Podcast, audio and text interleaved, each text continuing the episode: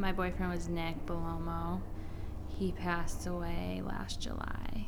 We met early in recovery. We both went to treatment down in Cape Cod.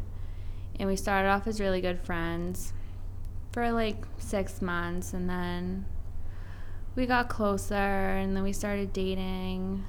We moved in together and like we got a cat together honestly, I couldn't have asked for like a more perfect relationship than me and him had. We didn't fight, like we had like really good communication. Like if the, we had like an argument, we would just talk it out. Like anything we did, like we always had a good time together. Like it was always just so fun. And like I could just picture the rest of my life with him.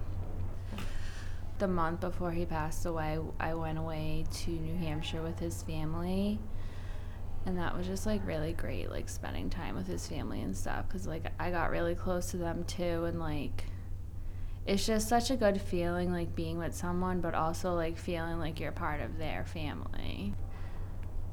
He relapsed once and he overdosed.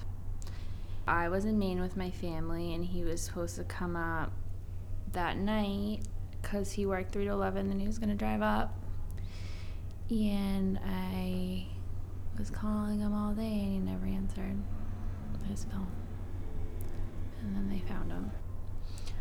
I know like Nick would want me to just continue like the life that like me and him were living, like clean and happy and some days are easy and then some days I just feel like I can't do it.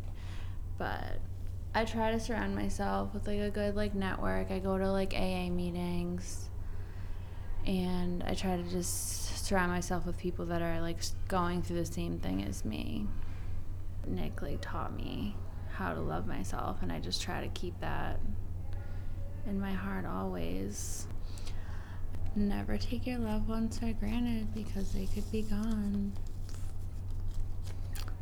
In the blink of an eye, like point one second, like point one second in my life was like I was like living like a perfect dream and 0.1 second later I was living in like a horrible nightmare.